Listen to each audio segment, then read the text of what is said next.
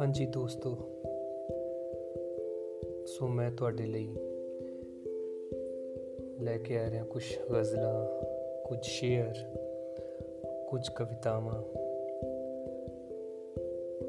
ਸ਼ਬਦਾਂ ਦੇ ਨਾਲ ਇੱਕ ਸਾਂਝ ਜੋ ਸਾਡੀ ਸ਼ੁਰੂ ਤੋਂ ਰਹੀ ਹੈ ਸਾਰਿਆਂ ਦੀ, ਉਸ ਸਾਂਝ ਨੂੰ ਹੋਰ ਗਹਿਰਾ ਕਰਾਂਗੇ, ਖੂਬਸੂਰਤ ਅਹਿਸਾਸਾਂ ਦੇ ਨਾਲ। ਸੋ ਜੁੜੇ ਰਹੋ ਮੇਰੇ ਨਾਲ। ਬਹੁਤ ਜਲਦੀ ਤੁਹਾਡੇ ਲਈ ਛੋਟੀਆਂ ਛੋਟੀਆਂ ਕਵਿਤਾਵਾਂ, ਗਜ਼ਲਾਂ, ਖੂਬਸੂਰਤ ਸ਼ੇਰ ਲੈ ਕੇ ਆ ਰਹੇ ਹਾਂ। ਸ਼ੁਕਰੀਆ।